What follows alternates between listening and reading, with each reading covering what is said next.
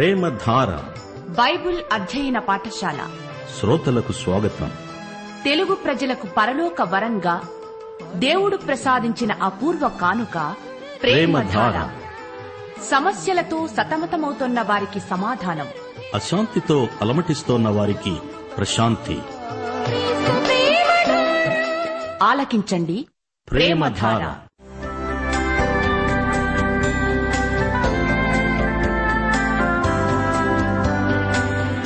యేసుక్రీస్తు ప్రభు దైవత్వాన్ని ఆయన ఔన్నత్యాన్ని ప్రధాన యాజకత్వాన్ని ఆయన చేసిన బలియాగాన్ని ఆయనతో విశ్వాసులకుండే సంబంధాన్ని వివరించే పత్రిక హెబ్రీలకు వ్రాసిన పత్రిక.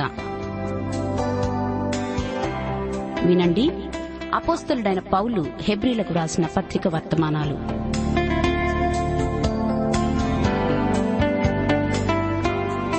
ప్రియ శ్రోతలు బాగున్నారా? మీ మానసిక ప్రపంచంలో వాతావరణం ఎలా ఉందేమిటి? అనిశ్చితం అభద్రత ఏదో వెదుకుతున్నట్లు చీకటిలో అది వెదికినా దొరకనట్లు నిరుత్సాహం నిస్పృహ నిరాశ కలుగుతున్నాయా? వెనకటికి ఒక గుడ్డివాడు చీకటి గదిలో నల్లపిల్లి కోసం వెతికాడట. సోదరుడా సోదరి భయపడకు. దేవుడు నిన్నెంతో ప్రేమిస్తున్నాడు. నీవంటే ఆయనకు ఎంతో శ్రద్ధ. చింత ఆందోళన సమస్యలను గురించిన కలవరం నీకెందుకు? మూడు చిట్కాలున్నాయి.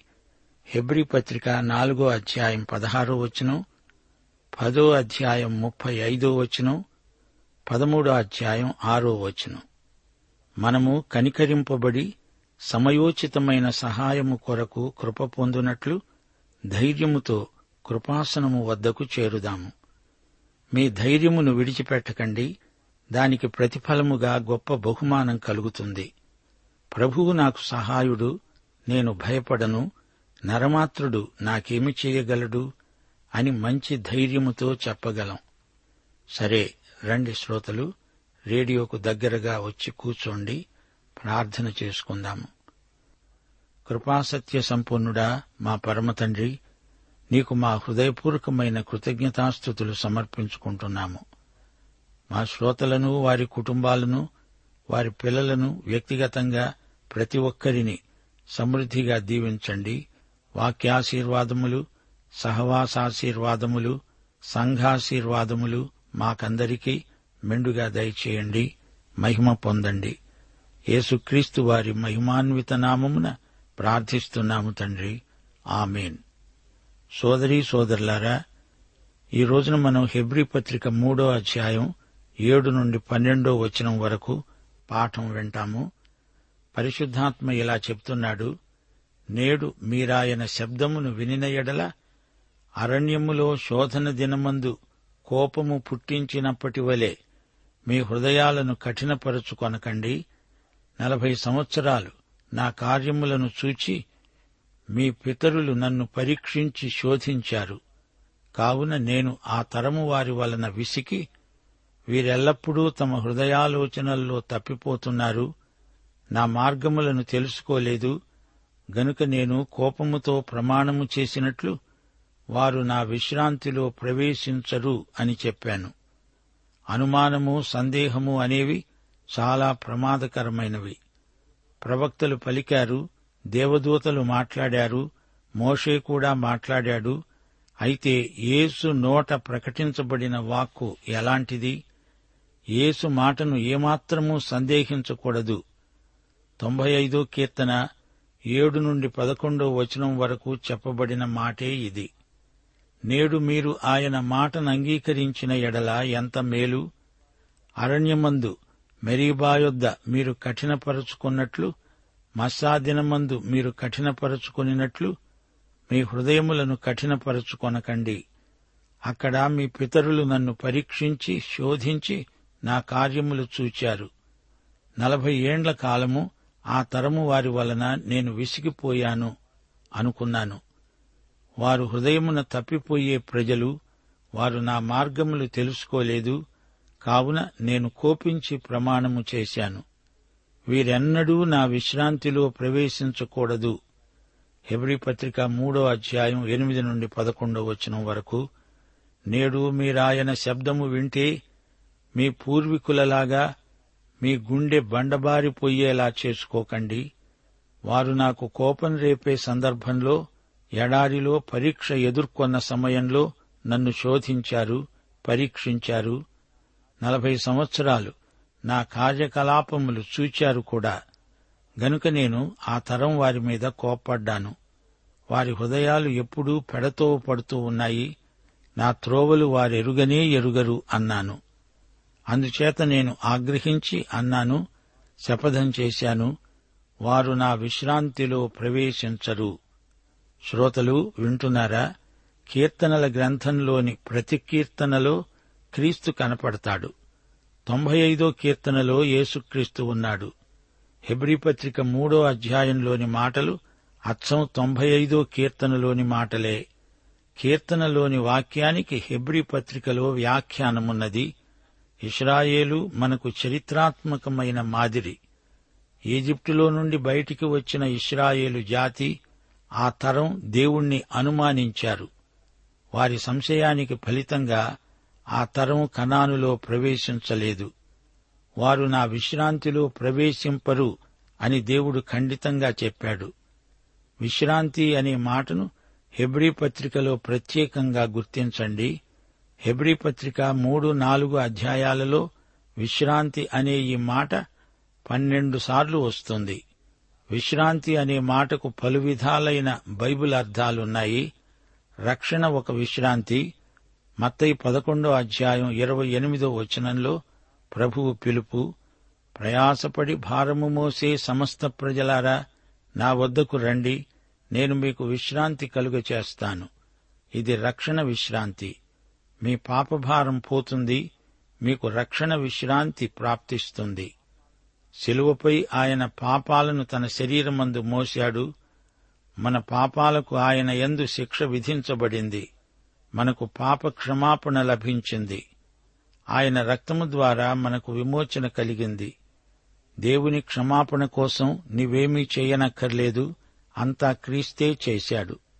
ఆయనే అంతా చెల్లించాడు. ఆయన చనిపోయినప్పుడే రుణం తీరింది. నీవు చేయవలసిందల్లా ఆయన ఎందు విశ్వసించటమే. చరిత్రలో ఇస్రాయేలు ప్రజలు ఈజిప్టు నుండి విడుదల పొందారు. అది వారికి విముక్తి.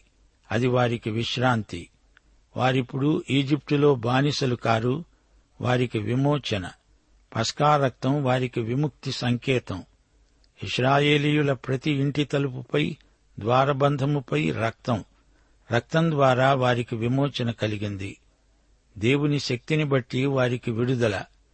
దేవుడు వారిని ఎర్ర సముద్రం దాటించాడు. యేసు ప్రభు అంటున్నాడు మీ మీద నా కాడి ఎత్తుకొని నా వద్ద నేర్చుకొనండి. అప్పుడు మీ ప్రాణములకు విశ్రాంతి దొరుకుతుంది. ఇది మరో విశ్రాంతి. ఇది విడుదల విశ్రాంతి కాదు. ఇది విధేయతకు ఫలితమైన విశ్రాంతి. క్రైస్తవ జీవితంలోని హాయి. ఇస్రాయేలీయులు ఈజిప్టు నుండి విడుదల పొంది వచ్చినప్పుడు ఎర్ర సముద్రం దాటటంతోటే వారు పాట పాడారు. అది మోషే పాట.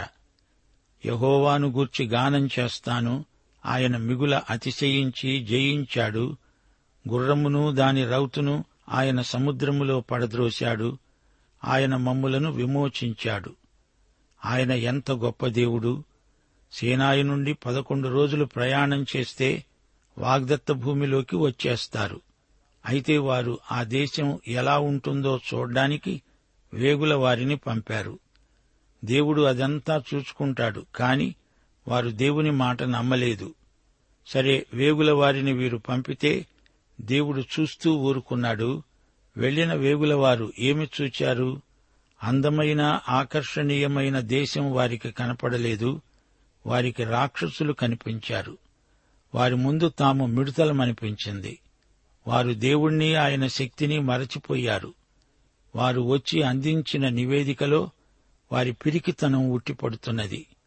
కాలేబు యహోషువా మాత్రం సరైన నివేదిక తెచ్చారు. దేవుడు మనకు తోడు ఆయనే మనల్ని గెలిపిస్తాడు అని చెప్పారు. కాని ప్రజలు తప్పుడు నివేదికనే అంగీకరించారు. కొద్ది రోజుల్లో అయిపోయే ప్రయాణానికి వారికి నలభై సంవత్సరాలు పట్టింది. కారణం అవిశ్వాసం. వాగ్దత్త భూమిలో ప్రవేశించడానికి వారు దేవుణ్ణి నమ్మలేదు. ఈజిప్టు నుండి వెలుపలికి వచ్చే వరకు దేవుణ్ణి నమ్మారు నిజమే.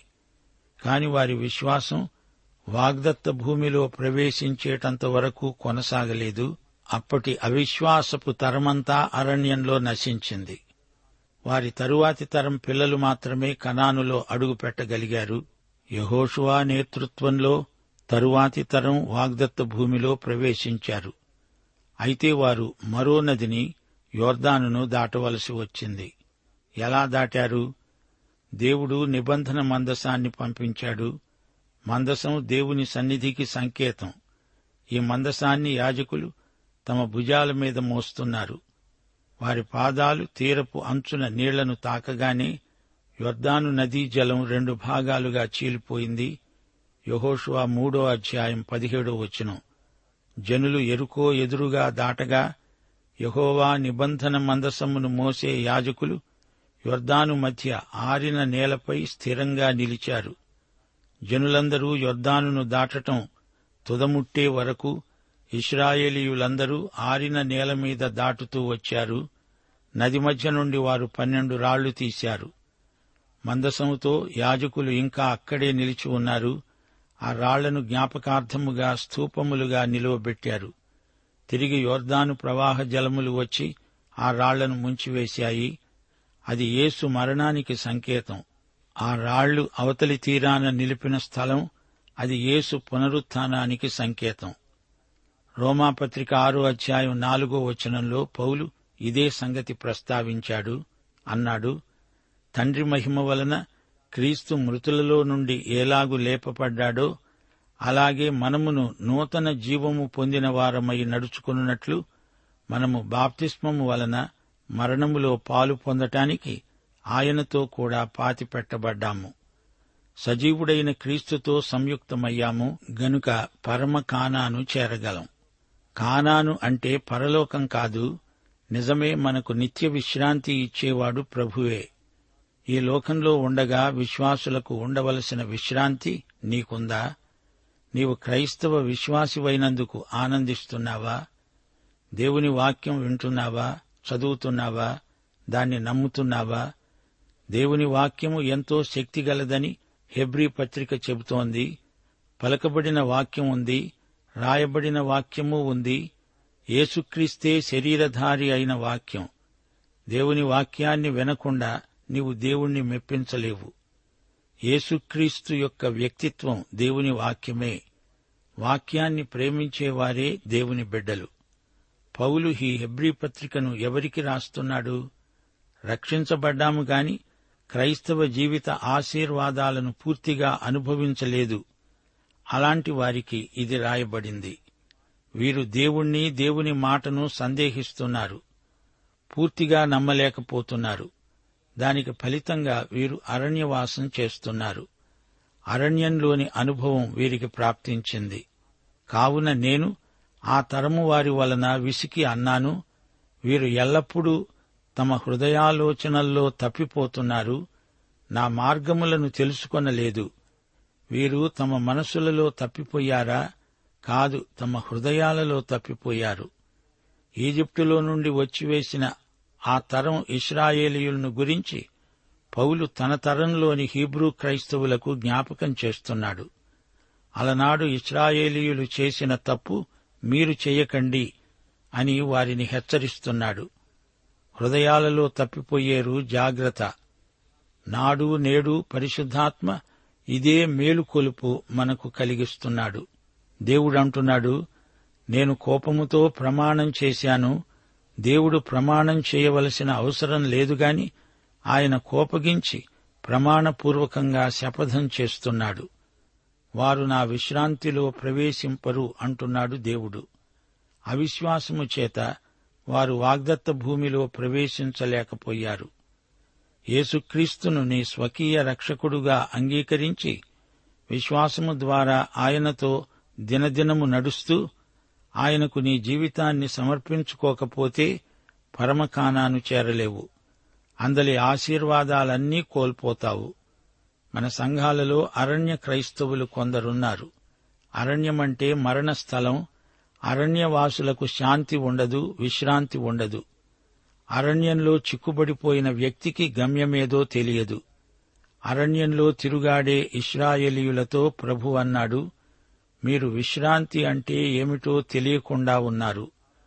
ఈ రోజున కూడా చాలామంది విశ్వాసులకు విశ్రాంతి అంటే ఏమిటో అర్థం కాకుండా పోతోంది. విశ్వాసులలో అల్ప విశ్వాసులు అవిశ్వాసులు కొందరున్నారు. అందుచేత వీరు విశ్రాంతిలో ప్రవేశింపలేరు. పన్నెండో వచనం.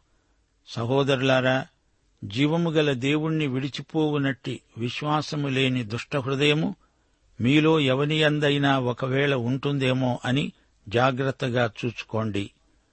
ఈ వచనం విశ్వాసులకు కూడా వర్తిస్తుంది. దేవుడు వారి పాపాన్ని బట్టి కోపగిస్తున్నాడు. ఇంతకు వీరి పాపమేమిటి? హత్యనా? దొంగతనమా? అబద్ధమా? ఇవేవీ కావు. వారు దేవుణ్ణి నమ్మలేదు అనుమానించారు అదే వారి పాపం. సోదరీ సోదరులారా వింటున్నారా? పాత నిబంధన లేఖనాలను కొత్త నిబంధన కాలానికి పౌలు ఏ విధంగా అన్వయించాడో గమనించండి. అవిశ్వాసము అవిధేయత ఏమాత్రము విశ్వాసులలో పొడసూపటానికి వీల్లేదు అనడానికి తొంభై ఐదో కీర్తనను ఈ రచయిత ఉటంకిస్తున్నాడు. ఈజిప్టు నుండి కానాను వరకు ఇస్రాయేలీయుల ప్రయాణాన్ని పేర్కొంటున్నాడు.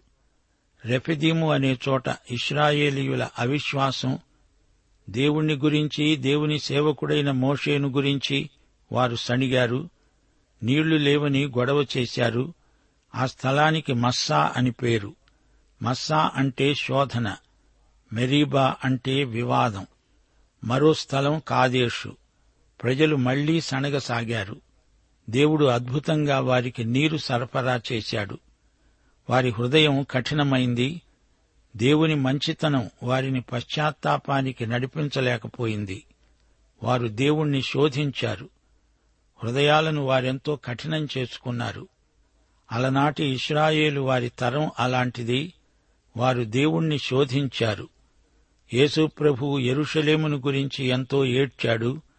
నీవు ఈ నీ దినమందైన సమాధాన సంబంధమైన సంగతులను తెలుసుకొనిన ఎడల నీకెంతో మేలు. గాని ఇప్పుడవి నీ కన్నులకు మరుగు చేయబడి ఉన్నవి. ఆ తరం ఇస్రాయేలీయులకు శిక్ష. వారు కనానులో ప్రవేశించరు. విధేయులు విశ్వాసులు మాత్రమే అందులో ప్రవేశిస్తారు. ఇస్రాయేలీయులు నలభై సంవత్సరాలు అరణ్యంలో తిరుగాడారు. ప్రభువు శిలువవేత మొదలుకొని ఎరుషలేము నాశనం వరకు సరిగ్గా నలభై సంవత్సరాలు గడిచాయి. దేవాలయం ధ్వంసమైంది బలులాగిపోయాయి యూదులు చెదరిపోయారు. చరిత్ర పాఠం ఇదే. అవిశ్వాసం అవిధేయత వల్ల వీరు విశ్రాంతిలో ప్రవేశించరు. ఈ పాఠంలో విశ్వాసము లేని దుష్ట హృదయం పేర్కొనబడింది. అట్టి హృదయము గలవారు జీవము గల దేవునికి దూరమైపోతారు. ప్రతి ఒక్కరూ ఈ విషయంలో ఆత్మ పరీక్ష చేసుకోవాలి. బలమైన విశ్వాసము నుండి పడిపోయి అవమానకరమైన విమత సిద్ధాంతముల విషవలయంలో చిక్కుకున్నారు. బయటికి బాగానే ఉన్నట్లు కనపడతారు కాని హృదయంలో సజీవ దేవుని యందు విశ్వాసం లేదు. విశ్వాసుల హృదయాలు ఎప్పటికప్పుడు నూతనపరచబడుతూ ఉండాలి. హృదయములో దుష్టత్వము స్వార్థము లౌకిక వాంఛలు ఈ బలహీనతలను పోగొట్టుకోవాలి. అవిశ్వాసమే పాపం. హృదయాన్ని ప్రభువు వైపునకు మరల్చుకోవాలి. పరిశుద్ధాత్మ స్వరం. నేడు మీరు ఆయన శబ్దమును విన్నయడల అరణ్యములో శోధన దినమందు కోపము పుట్టించినప్పటి వలె మీ హృదయాలను కఠినపరచుకోవద్దు. మాట్లాడేది పరిశుద్ధాత్మ. ఆత్మస్వరము చెవిగలవాడు వినాలి. దేవుడు చెబుతున్నది విమోచనాత్మక సత్యం. దినముల అంతమందు దేవుడు తన కుమారుని ద్వారా పరిశుద్ధాత్మ ద్వారా మాట్లాడుతున్నాడు. రెండు కొరింతి ఐదో అధ్యాయం ఇరవయో వచనం పౌలంటున్నాడు దేవుడు మా ద్వారా వేడుకొన్నట్లు మేము క్రీస్తుకు రాయబారులమై దేవునితో సమాధానపడండని. క్రీస్తు పక్షముగా మిమ్మను బతిమాలుకుంటున్నాము. దైవస్వరం చెవులున్న ప్రతి ఒక్కరికి సర్వకాల సర్వావస్థల్లో వినబడుతూనే ఉంటుంది. దేవుని స్వరమును నిర్లక్ష్యం చేయకూడదు. ఆయన ఆజ్ఞలను సత్వరమే శిరసావహించాలి ఎప్పుడు వినాలి? నేడు మీరాయన స్వరం వినాల్సిన సమయం. రేపు ఏమి సంభవిస్తుందో మీకు తెలియదు. మీ జీవమేపాటిది మీరు కొంతసేపు కనపడి అంతలో మాయమైపోయే ఆవిరి వంటి వారే. కీర్తనలు ఎనభై ఒకటి పదమూడో వచనం. అయ్యో నా ప్రజలు నా మాట వినిన ఎడల ఎంత మేలు. దేవుడు ఈ విషయంలో గట్టిగా మందలిస్తున్నాడు. మీ హృదయాలను కఠినం చేసుకోవద్దు. మొక్కగా ఉన్నప్పుడు వంగుతుంది మానైనప్పుడు వంగదు. దేవుని స్వరం పరిశుద్ధాత్మ స్వరం వెనక చాలామంది హృదయాలు బండబారిపోతున్నాయి. ఇలాంటి వారు మనస్సాక్షిని తొక్కిపట్టేస్తారు విధులను వాయిదా వేస్తారు గొప్ప రక్షణను నిర్లక్ష్యం చేస్తారు పరిశుద్ధాత్మను ఎదిరిస్తారు దుఃఖపరుస్తారు ఆర్పుతారు. వాతవేయబడిన మనస్సాక్షి గలవారు. నైతికంగా ఆధ్యాత్మికంగా వారి నుండి పరిశుద్ధాత్మ స్వరానికి ప్రతిస్పందన రాదు. శ్రోతలు ఈ పాఠంలో విశ్వాసము లేని దుష్ట హృదయము జీవము గల దేవుణ్ణి విడిచిపెట్టిపోతుందని చెప్పబడింది. గనుక జాగ్రత్త ఆత్మ పరీక్ష చేసుకోండి. ఇదే ప్రబోధం మన హృదయాలలో మరల మరల మారుమోగాలి దేవునికి దూరమైపోవటానికి కారణం విమత బోధలు తప్పుడు సిద్ధాంతాలు. హృదయ స్థితిని గురించి ఇక్కడ హెచ్చరిక చేయబడింది. హృదయాలోచనల్లో వారు తప్పిపోతున్నారు. అనగా వారి ప్రేమ ప్రభువు పట్ల భక్తి తగ్గుముఖం పట్టాయి. ఇది హృదయ స్థితి గనుక బయటికి కనపడదు అందుకే జాగ్రత్తగా పసికట్టాలి ఆత్మపరీక్ష చేసుకుని చేసుకొని చూడాలి. వీరిది ఆధ్యాత్మిక పతనం. అంతరంగంలో దేవునికి దూరమైపోతున్నారు. పైకి దేవునికి దగ్గరగా ఉన్నట్లే కనపడుతున్నారు. తప్పిపోయిన కుమారుడి అన్న తంతు ఇదే. తండ్రి దగ్గరే ఉన్నట్లు ఉండి తండ్రికి దూరమైపోయాడు. హృదయ భ్రష్టుడు ఇది నైతిక భ్రష్టత్వం. హృదయం దేవునికి దూరదూరంగా ఎక్కడో అరణ్యంలో తిరుగాడుతోంది.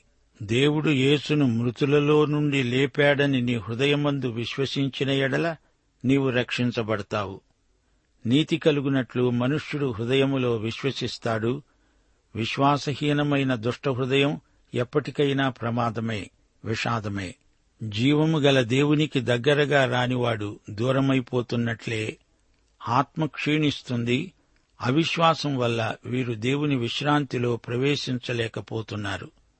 పాపక్షమాపణ విశ్రాంతి ఆనందం ఆదరణ అంతఃకరణ అన్నీ అడుగంటిపోతాయి. విశ్వాసము లేనిదే ఆత్మయందు ప్రభువుతో సంయుక్తపరచబడడం అసాధ్యం. సత్యం పవిత్రత ప్రేమ నీతి భక్తి నైతిక కృషి అభివృద్ధి అన్నీ పూర్తిగా అంతరించిపోతాయి. జాగ్రత్త. విశ్వాసులారా అప్రమత్తులు కండి మేలుకొనండి మెళుకువగా ఉండి ప్రార్థన చేయండి విశ్వాసమందు ప్రేమయందు అభివృద్ధి పొంది వర్ధిల్లండి. ప్రియులారా దేవుని సన్నిధిలో మీ హృదయాలను సరిగా పరిశుద్ధంగా ఉంచుకోండి. హృదయాన్ని కాపాడుకోండి. సామెతలు నాలుగో అధ్యాయం ఇరవై మూడో వచనంతో ఈ పాఠం ముగిస్తాము. నీ హృదయములో నుండి జీవధారలు బయలుదేరుతాయి కాబట్టి అన్నిటికంటే ముఖ్యముగా నీ హృదయాన్ని భద్రంగా కాపాడుకో. పాఠం ఇంతటితో సమాప్తం. ప్రభు అయిన యేసుక్రీస్తు వారి కృప తండ్రి అయిన దేవుని ప్రేమ పరిశుద్ధాత్మ యొక్క అన్యోన్య సహవాసము మనకందరికీ సదాకాలము తోడై ఉండునుగాక. ఆమె సైనికులం సిలువ సైనికులం సైనికులం సువార్త సైనికులం సైనికులం.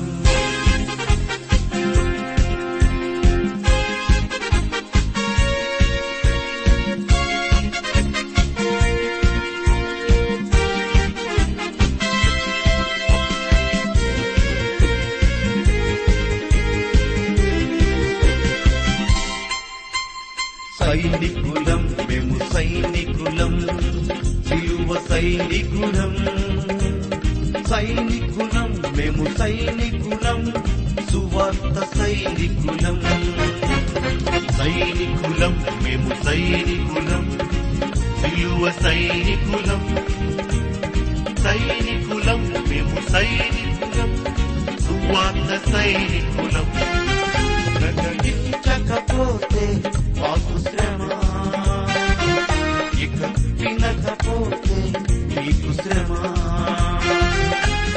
ప్రకటించకపోతే మాకు శ్రమ.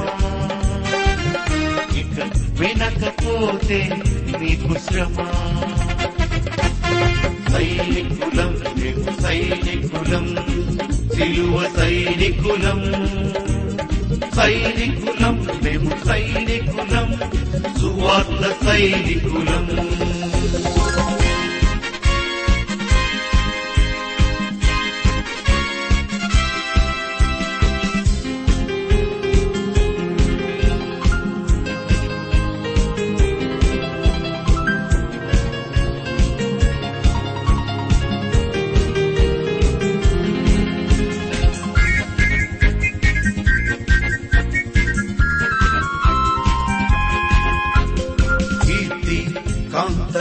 కనకం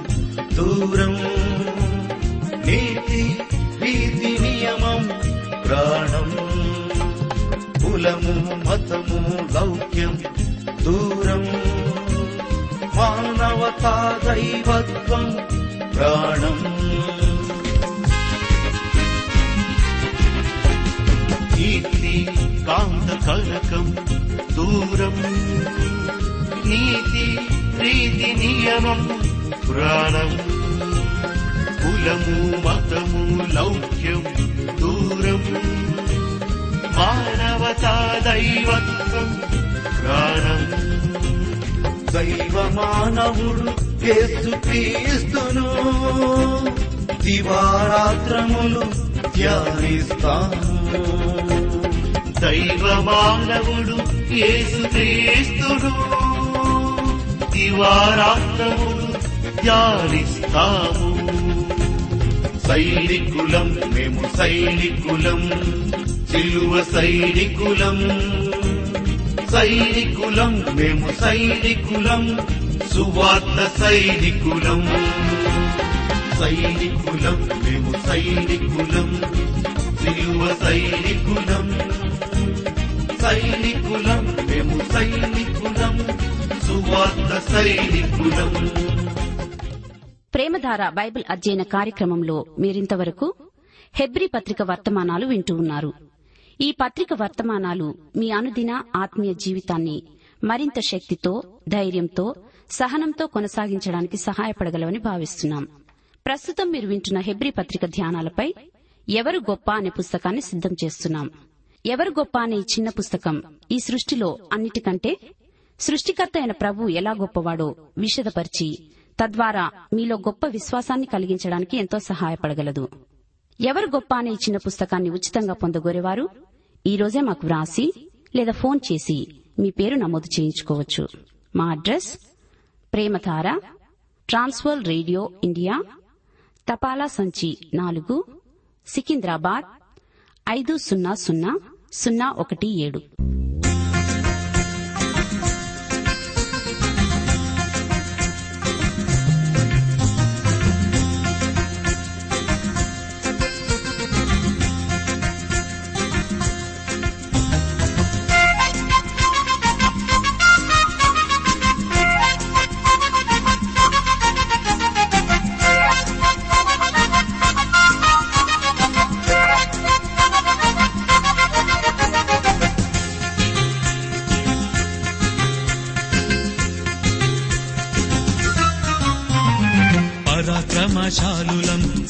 ప్రభుయేసుని సైనికులం పరాక్రమశాలులం. ప్రభుయేసుని సైనికులం సైతాను పీచమణంచే.